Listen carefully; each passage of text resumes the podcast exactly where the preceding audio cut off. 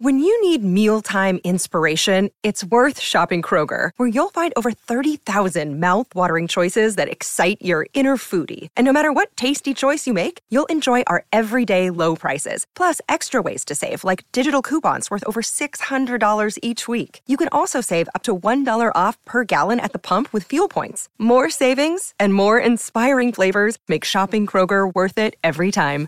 Kroger, fresh for everyone. Fuel restrictions apply.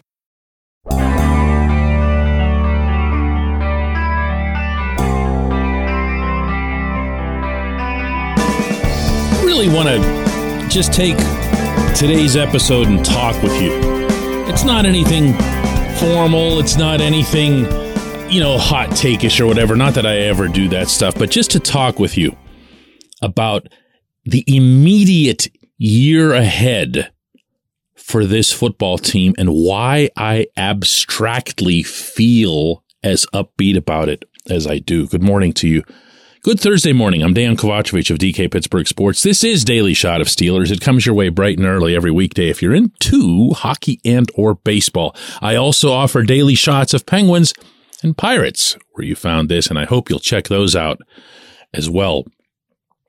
My wife and I, my wife Dolly, and I co-own DK Pittsburgh Sports. It's been that way since it was formed in 2014. As such, we have meetings. We have business meetings. And those occur at our downtown HQ slash shop at 224 Fifth Avenue if you haven't come to see us yet. And just yesterday, we were going over a, a bunch of boring projections, dollar figures, and projections aren't easy to do. Uh, probably not in any business, but I know they aren't in ours because a lot of them rely on how the sports teams are going to do.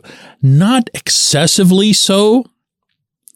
And the reason for that, and this especially applies to your favorite football team, whenever things aren't going well for the Steelers, whether it's people reading our content or watching it or listening to it, they want straight shooting.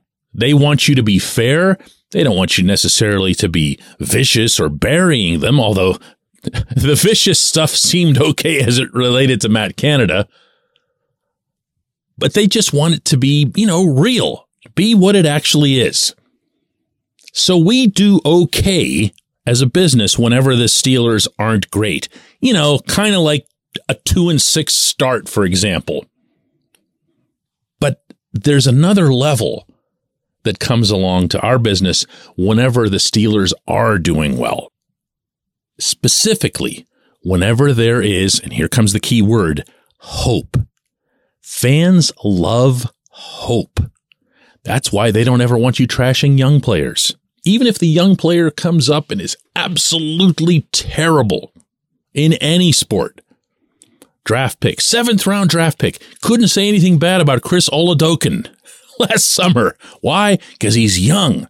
There could still be something there. Why? Because we still have hope. Well, my wife doesn't follow sports uh, very closely at all. She overhears a lot of stuff, so she'll know most of the names. She meets a fair number of people who are uh, pretty prominent in the sports world because of her own standing in our company, but she's not that into it. Okay. And I'd never force my interests on anybody else, so I don't really push that. So when she asked me yesterday, and again, remember, this is within the context of our business meeting, when she asked me, what kind of hope are we going to get out of the Steelers this season?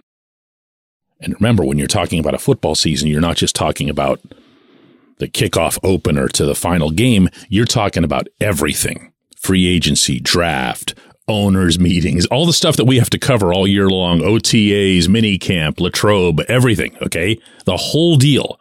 What kind of hope, she asked, are we going to get out of this? And my eyes, honestly, got really wide. What can you expect at Point Park University in downtown Pittsburgh?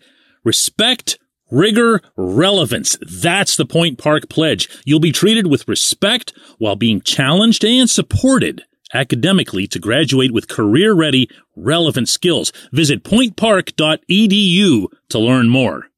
Let's take all of this in order. First things first, there's a championship weekend ahead. There's a Super Bowl to be played. The Bengals, a team in your division with whom you split, could very well wind up winning it all. I know, I know, right? But just hear me out, okay? It'd be a small sign, but it'd be something toward hope. You don't feel as far away from it all. Then comes free agency. Steelers have tons of cap room, tons and tons and tons of cap room. They also have needs. So it's very likely that you'll see maybe not as immediately aggressive an approach as what we saw last uh, last year, whenever it was, you know, Mitch Trubisky being signed like the same day and James Daniels and Mason Cole and all these people just boom, boom, boom, boom, boom. Steelers were signing everybody in sight. It doesn't have to be that fast, but it is going to be, I believe, over time, that furious. There's going to be a lot of money being spent by the Steelers management on players who will contribute significantly and immediately. So now when you're thinking about, uh, you know, oh, we have this terrible hole here and we have, you know, no inside linebackers or we just have Myles Jack and Devin Bush stinks and I don't trust Robert Spillane to cover anybody. But then you go out and you get yourself a big time inside linebacker. The hope factor goes way up. Signing a corner, signing more depth on the O line. And eventually you get yourself into that Kevin Colbert position, something that Kevin would really stress in his time as GM that you don't have a need entering a draft. It's always ideal. And even still, you're going to want to start building up the next generation of the Steelers defensive line. Am I right? Maybe get yourself an offensive tackle, but really focus on getting those guys that are right up front. The next Cam, uh, the next Stephon Tuitt, who everybody forgets was a second rounder for the impact that he had. The draft with picks 17, 32, and 49. Three picks in the top 50. Three young players who should be able to come to St. Vincent College prepared to make a large impact just like that.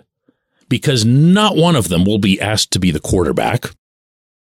If someone's an offensive lineman, it'll take them a little bit longer to assimilate, but that's okay. You've got five guys who just played 17 straight games with each other. You can buy some time there. So you're talking about, can you imagine how excited you're going to be at the NFL draft? Have you thought about this? With picks 17, 32, and 49, just like that in a 48 hour span? And I haven't even gotten to kickoff. I haven't even gotten to actual football or mentioning that this could be uh, additionally a coming of age for Kenny Pickett, for Najee Harris, for George Pickens, the young offense as a whole. Hope, hope, hope. And yeah, I shared this with my wife, and yeah, we sat down and we did those projections, and they were a little bit rosier than what we'd had originally. When we come back, J1Q.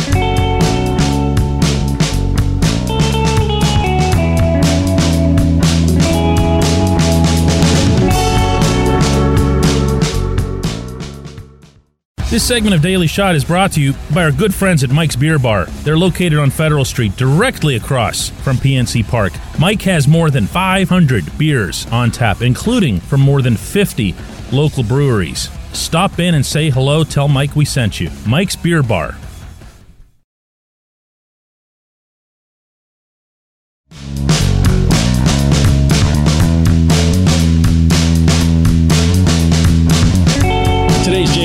comes from Bill, and he addresses the lead subject from yesterday's episode that was primarily about Andy Weidl's potential role in building up the Steelers roster the same way that he contributed and heavily so toward building the Eagles' successful roster.